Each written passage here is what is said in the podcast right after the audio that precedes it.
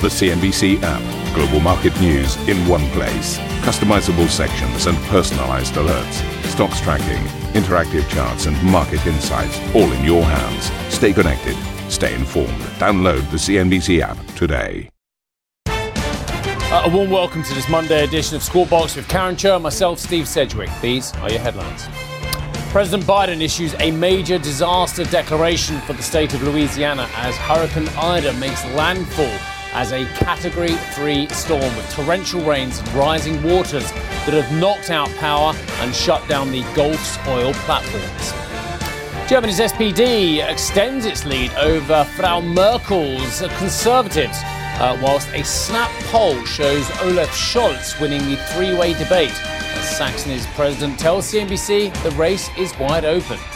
After all these years of the Grand Coalition, we need to have a conservative reset button that we need to press now. A US drone strike kills two high profile ISIS members accused of plotting the deadly attacks in Kabul as Western forces continue evacuations ahead of tomorrow's withdrawal deadline, coming under fire from at least five rockets in the past few hours. Elsewhere, Fed Chair Jerome Powell sues taper concerns, striking a dovish note in his Jackson Hole address and leading US markets back to record highs.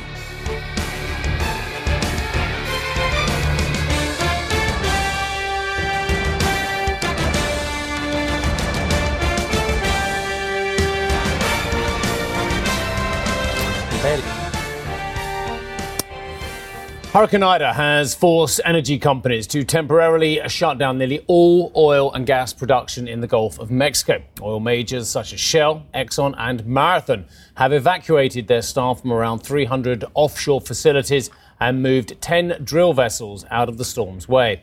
Ida made landfall at Port or Fourchon, uh, Louisiana, yesterday as a dangerous Category 4 hurricane. It has since been downgraded to Category 2 storm with uh, sustained winds still raging at 105 miles per hour. All of New Orleans lost power on Sunday night, with one person so far uh, unfortunately reported dead. Let's take a quick look at the oil price as well, just before we get to Jay Gray. And again, we've seen uh, Brent crude trading at multi week highs. It was up around about 11.5% last week. Let's get to Jay Gray. Uh, NBC's Jay Gray joins us live from New Orleans. Jay, um, we've talked many times over the years. You've covered a variety of storms. Just put into context how bad or, or, or better than some of the worst scenarios you've been in uh, this one is.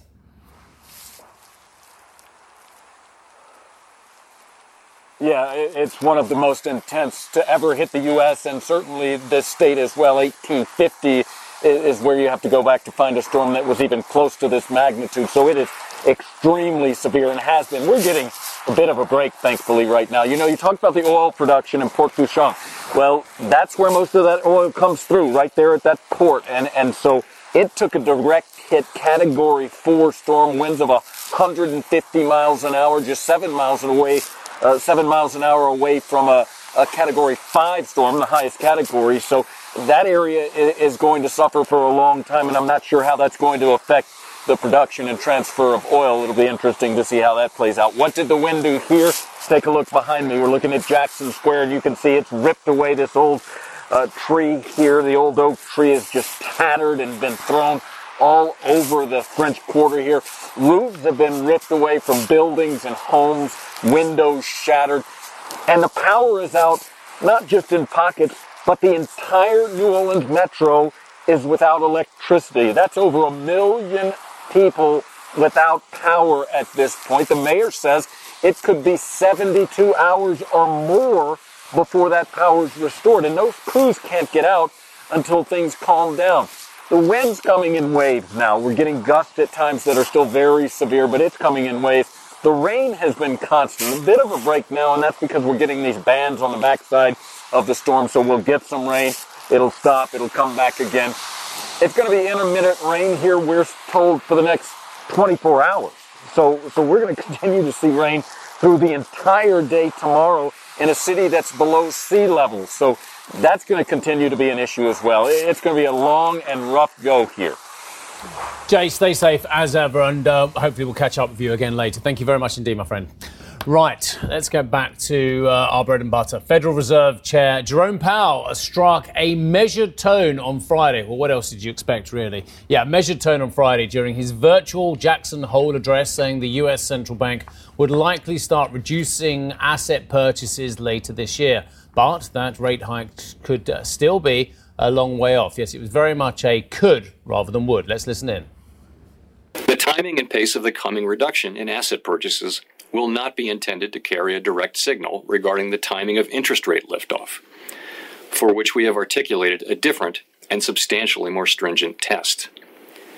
We have said that we will continue to hold the target range for the federal funds rate at its current level until the economy reaches consist- conditions consistent with maximum employment and inflation has reached 2% and is on track to moderately exceed 2% for some time. We have much ground to cover to reach maximum employment, and time will tell whether we have reached 2% inflation on a sustainable basis. Jay Powell there. Well, a lot of hype around Jackson Hole in the markets Friday, and as a result, fresh records on the S&P and the Nasdaq. Uh, the gains you could see decent across the charts, about one and a quarter percent. Uh, the addition for the tech-heavy Nasdaq. FANG stocks are doing their bit over the course of the trading weekend in the Friday session. Uh, those big tech names moving higher, and as you can see, dragging this market into the green. Very positive catalysts at play here. Some of the big movers, if you take a look at the banking stocks, Goldman Sachs, uh, that was the big mover for the Dow. So banking stocks in play as we talk about, even at this point, a, a dovish taper from the Fed. But uh, calming messages, you'd have to say. There'd been a lot of concerns about another taper tantrum this time around, but no element of that in the market action Friday trade. Treasuries, let's take a quick look. We've seen very calm action in that US 10 year yield of late. We are perched a little bit higher than where we have been trading in recent weeks. And you can see 130 the level no, rather than 1.25 where we'd spent a lot of time trading around. But uh, that level still fairly tame from the levels we had earlier this year. The dollar trade, uh, this is how we are trading across on the greenback uh, early morning session in Europe. If we take a look across versus sterling, euro, and how we perched versus the Japanese yen, uh, we can see just what the reaction has been. And you can see a little bit slow to evolve on this charts today. We're still waiting to show you that US dollar trade. But uh, early on, uh, you can see that yield is a huge focus still for a lot of investors at this point and, and how it uh, travels from here. Let's get to Francesco Sandrini, who is head of multi asset balanced income and real return solutions at Amundi. Thank you very much for joining us so early this morning, Francesco. The market reaction to the Jackson Hole symposium, I want to get into that because it looks like we've got a fairly calm reaction in even in the Asian markets today. What does it tell you? Is it too early at this stage to draw any conclusions? No, it tells us uh, that uh, it was a dovish uh, announcement, uh, pretty much like expected. So we are not uh, expecting before November, December starting of the tapering. Uh, so one uh, one of the conditions that we were expecting for seeing uh, a minor corrections in the market between five and seven percent, seven percent, I think uh, uh, as as has been seen and will not be unfriendly. That's Jackson Hole. Unfortunately, in the markets, there are still elements that are a little catalyst for a correction. One is the uh, wave of uh, regulation coming out from China, the so called prosperity plan.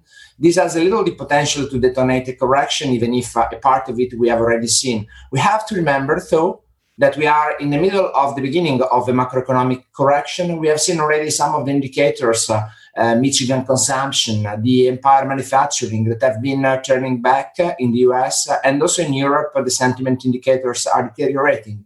So that's something that suggests a little of a cautious approach for investors. And we are waiting for a correction that will not be recessive yet, will be quite mild, but we have to pay attention to. So, Francesco, what's the strategy if they think there's some volatility coming and potentially a market that is ripe for a pullback?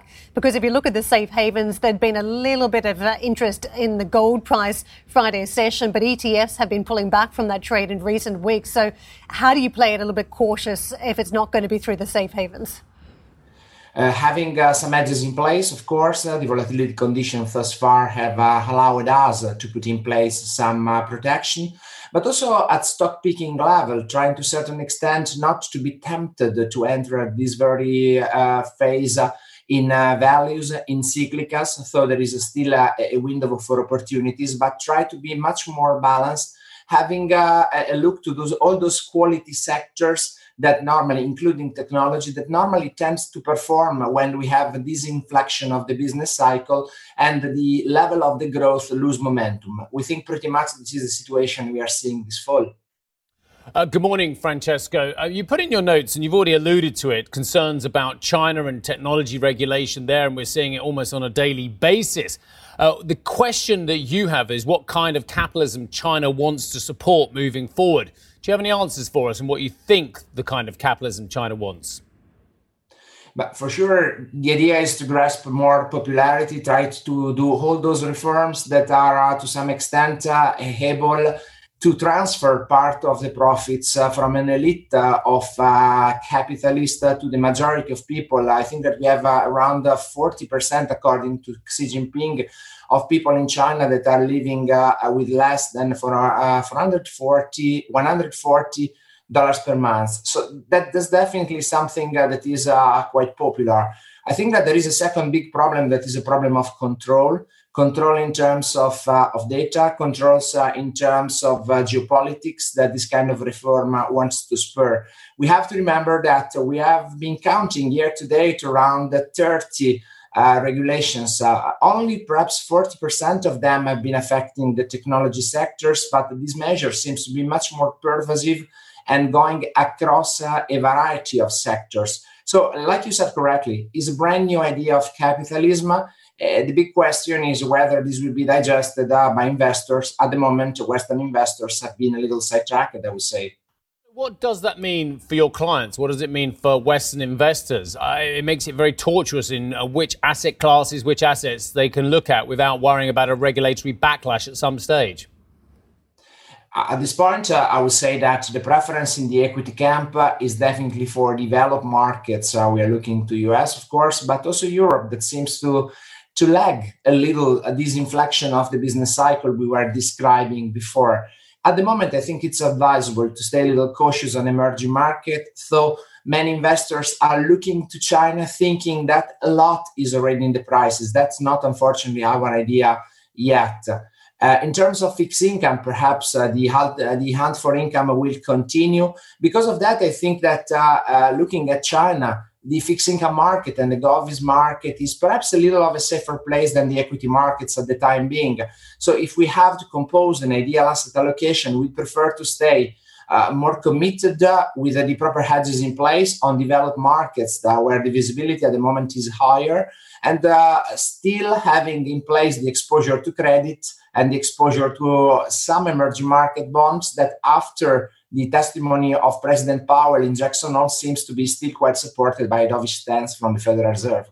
Francesco, as you pick up again on that Jackson Hole symposium, can I ask you about inflation hedges at this stage? Because there's still mixed views. Some believe that the Fed may not be uh, well on track when it comes to the inflation spiral that we've seen in some areas of the market, some sectors where there's uh, incredible demand on the back of the pandemic, where there's bottlenecks as well. Do you think it's worthwhile placing some inflation hedges at this point? It's a quite strange kind of inflation because uh, the pressure on inflation on goods uh, to some extent have been reducing over time, and we are only seeing uh, some uh, some components uh, spreading through the service sector, and still largely we have to see what's going on on on the wages. I think that uh, what what is very important to capture is the fact that many corporations, many enterprises have used the current uh, window of uh, um, of mitigation of the COVID pandemic, uh, of the reopening trades to increase their prices. So a lot of companies in affected sectors have tried to take advantage of uh, their pricing power, and this is creating the conditions, uh, in our opinion, for an inflation that will stay not in at warning levels, so lower levels than the current one for sure but to levels that will be meaningfully higher than the average that we saw during the last three years. Because of that, uh, this has the potential a little to detonate decisions in terms of consumers and the decision in terms of investment. And this is what the Federal Reserve should be looking at extremely careful because what they certainly want to avoid is uh, the market to start trading a stagflationary uh, scenario that at the moment seems to be quite remote, but uh, actually is, is developing in terms of probability to happen. We will wait and see. Francesco, lovely to see you today. Thank you very much indeed for joining us uh, bright and early on a Monday morning. Francesco Sandrini, who is the head of multi asset balanced uh, income and real return solutions over at Amundi. By the way, I haven't said good morning to you. morning, we haven't seen each other for a week or so. How are you? Hey, very well, thank you. You've been doing Nice a bit of a road trip around the UK. Oh, the lovely places. Was the weather kind to you? Gloucestershire, Oxfordshire. Some of my favourite. places. Oxfordshire, did you pop in and see Mr. Cutmore? I didn't actually, but I was very much in his neck of the woods. But the weather's been patchy, hasn't it? been very August has not been great in the UK, Uh, unfortunately. we did manage to go down the beach yesterday. Oh, Yeah. bit of a paddle, not necessarily swim. I was in. I looked like a, a- like a stranded seal in my wetsuit. It was a bit warm. People well laughed at me, but I thought I, I was in the water longer than any of them. You wore a wetsuit. I'm Oh, yeah. impressed. That's Well, something but- I would do. I, I don't handle cold very well. Uh, right, coming up on the show, as Olaf Scholz's Social Democrats continue to push ahead in the polls, uh, Saxony state president and close Merkel ally Michael Kretschmer tells CNBC that voters want more substance and fewer personal attacks. The big problem is that we're not talking about policy in this election campaign, but about specific people and their missteps. We won't get anywhere with such campaigning, and it will only lead to disappointment among the voters.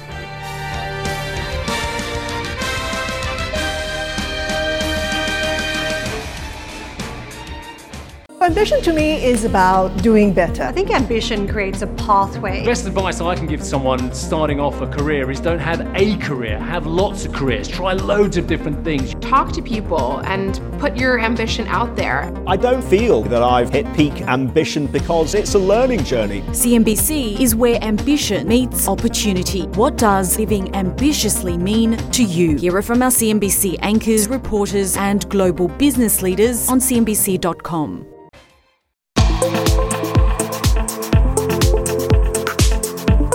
Uh, support for Germany's CDU CSU bloc continues to slide as another poll showed the group falling behind the Social Democrats. The latest poll, commissioned by Bild am Sonntag newspaper, put Olaf Scholz's SPD at 24%. That is three percentage points ahead of the Conservatives. Support for the Greens remains steady at around 17%. Germany's Chancellor candidates went head to head in the first ever three way debate. Olaf Scholz told viewers his experience in federal and state level politics made him the ideal candidate to take Germany into the post Merkel era. We have a good plan. I also have a good plan for the future, for what is necessary now. And of course, I've been able to prepare myself quite well through all the offices I've held in the past. Meanwhile, Conservative candidate Armin Laschet uh, pledged to offer the same reliability as Angela Merkel while also providing a modernising touch. 16 years of Angela Merkel were good years, but a new period is now beginning, and it needs modernisation, and that's what I'm running for. But don't we all feel the wind of change blowing in our faces? In such moments, we need steadfastness, reliability, and an inner compass. And that is my offer, that is the union's offer. Let's take a quick look at where German bonds are perched, and you can see that yield uh, still minus 0.42 at this stage. Uh, let's get out to Annette for more. Annette, the race seems wide open as we count down to the election in less than a month's time. But it seems as though climate change is now one of the key issues still for a lot of voters at this stage. Yes, climate change is very much on top of the agenda for a lot of voters, uh, especially after we had that big catastrophe of the floods uh, just back in July in parts of Western Germany. So I guess this is a big topic, but the whole topic as well about how do you want to achieve uh, these carbon neutrality goals um, at, at the same time, keeping energy pri- prices at bay is as well a big topic, at least from the, the industry side of things. So I guess if you look back at the uh, trialogue, as they called it yesterday, for the first time ever, we had three candidates for the chancellery job um, in Germany because the Greens uh, have their first ever candidate. Um, the verdict is quite clear. 36% um, do say they favor the appearance of Olaf Scholz, and he has done the best job in that public debate. And Armin Laschet has clearly lost um, again in that debate. He, when you were watching it, he had kind of a a weak appearance and he, he, more or less tried to defend himself all the time. He was not able to put things proactively um, forward um, and to yeah, kind of name um, reforms he would enact uh, in order to modernize Germany, what his big aim is um, to speak about the election campaign and also uh, how it could happen that the the CDU fell to these historic lows in the opinion polls. I caught up with an influential figure of the CDU, um, Michael Kretschmer, who is the Prime Minister of Saxony, and I asked him what he thinks has to happen to still turn things around for his party. Take a listen. The big problem is that we're not talking about policy in this election campaign, but about specific people and their missteps. We won't get anywhere with such campaigning, and it will only lead to disappointment among the voters. That is why we need to provide answers to questions such as how will we finance the 400 billion euros that we have used to overcome the corona crisis? Do we want higher taxes? Do we want more indebtedness? Do we want more freedom and economic growth? The latter is the road the CDU wants to choose. After all these years of the Grand Coalition, we need to have a conservative reset button that we need to press now. And we must articulate where the CDU stands as the Conservative Party if there is no social democratic coalition partner. How should the election campaign actually look like the next four weeks, uh, given that the situation is so difficult now?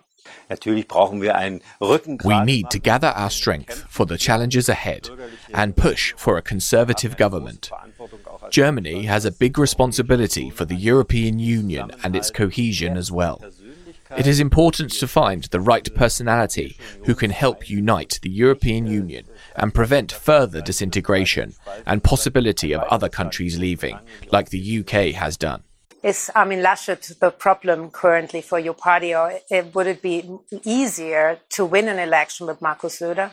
Everybody is getting picked on in this election campaign. That's perhaps even normal to a certain extent. It is crucial now that we insist and push the conversation towards themes and policies and not just specific people. What do we have to say about internal security? And where do we stand on energy policy and the big transition? We have a Green Party that keeps setting new goals but does not talk about how to achieve them. We need to push the debate in this election campaign so that we not only talk about how we want to live, but also how we can afford all of it. How can Germany defend its prosperity should have centre stage. I am convinced voters see the CDU as being the most competent party when it comes to answering these questions. That was also one of the key issues at, at yesterday's debate, and where um, most of the controversy was uh, the question of how to finance things going forward and how to really reach these um, climate targets. Because clearly, it's l- nice to talk about carbon neutrality, but to enact those changes which are needed and reforms um, in reality will actually be quite difficult, given that there's a lot of not in my backyard problems uh, with um, renewable energy um, on the ground here in Germany. There's a lack of a, a true grid um, between north and south, which is especially needed because ob- obviously the offshore wind parks are in the north of Germany and the industry is, gather, is, is scattered around the whole country. I guess these are the crucial topics. Um, in terms of taxes, um, both the, the Social Democrats and also the Greens do think that they have to hike them. The CDU wants to lower taxes. So that is the biggest, probably the biggest divide. And of course, a lot of, um, yeah, a big part of the discussion was also centering around the topic what are we going to do with our defense policy, um, especially looking at the disaster which is currently happening in Afghanistan. So I guess there's also not a lot of, um, there's also controversy around that because clearly the Greens do not uh, want to keep that 2% NATO spending target. Annette, let me ask you then about political risk and how it would be uh, priced into a market at this stage, because we've got the DAX trading around record levels. Uh, the German Bund, it's hard to ascertain the direction here because there's so many other factors, a very dovish ECB, but also the direction globally when it comes to yields at this stage. Where do we look for that election risk now in this final stretch, given the uncertainty? I think the, the biggest risk would be that the SPD would go together with the far left. And that is something Olaf Scholz did not want to exclude also yesterday during the debate. And I guess this could be a remote risk to the markets. But even if we have such a coalition, um, it would probably doesn't, would probably not be the end of the world because the the far left has such a low percentage point um, in the opinion polls, but still it could mean that foreign relations, especially with the United States, will get tougher because the far left is not the biggest transatlantic friend, more more or less a, a friend of Russia. But as I was saying, a, a combination of the the SPD, the far left, and potentially the Greens, that's a um, that has the lowest probability in terms of coalition building.